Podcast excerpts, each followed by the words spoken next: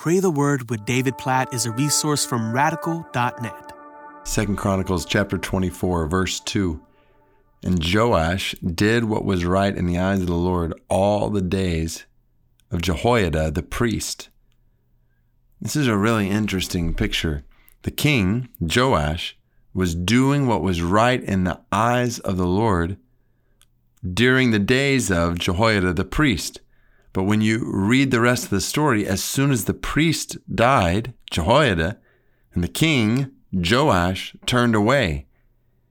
And you see in Second Chronicles 24 here the need among God's people for both a priest who is glorifying God and a king who is glorifying God.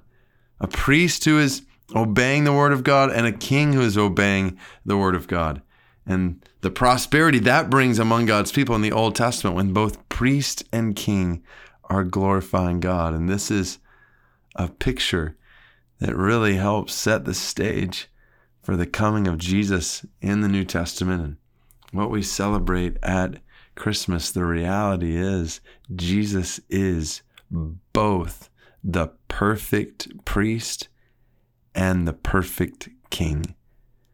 Jesus is the perfect priest, greater than any great high priest, because he had no sin in his life to offer any sacrifice for. He is the perfect intercessor between sinful women and men and a holy God. Jesus stands as our great high priest whose blood covers over our sin. He is the perfect priest and he's the perfect king. He rules with justice and righteousness. He reigns perfectly with holiness. Oh, this is one of those places in the Old Testament that just increases our appetite as we're reading through the Old Testament for a perfect priest and a perfect king to come. And the good news we celebrate when we get to the New Testament, the good news we celebrate at Christmas is that this priest, this king has come. And so we praise him, Jesus. There is none like you. You are the one who all of history before you was waiting for. The one whom all of history since you came is looking back toward, and the one whom all of your people who have put their faith in you are looking forward to seeing face to face. We praise you, Jesus, as the perfect high priest the one who has paid the price for our sins, who's offered the full and final sacrifice necessary to cover over all our sins, to forgive us of all our sins. Jesus, we praise you for the cross.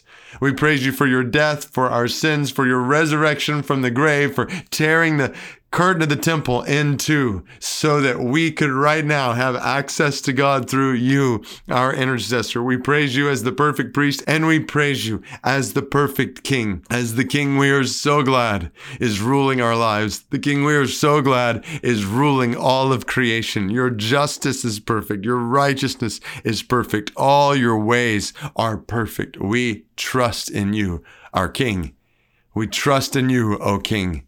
We trust in you, King Jesus. We love you, King Jesus. There is no king like you, and we cannot wait for you to come back. We can't wait for you, our perfect priest king, to come back for us, to see your face. Come, King Jesus, come quickly, we pray. And until that day, help us to faithfully proclaim you as king, to tell the nations that you are king, to tell the Chenoua people of Algeria that you are king, to tell 7,000 other unreached people groups today that you are the king. God, help us to faithfully, Jesus, help us to faithfully proclaim you as the perfect priest king to the nations in anticipation of your coming, starting with our neighbors right around us today. We love and praise you, King Jesus, and we pray all these things in your name according to 2 Chronicles 24, verse 2. Amen.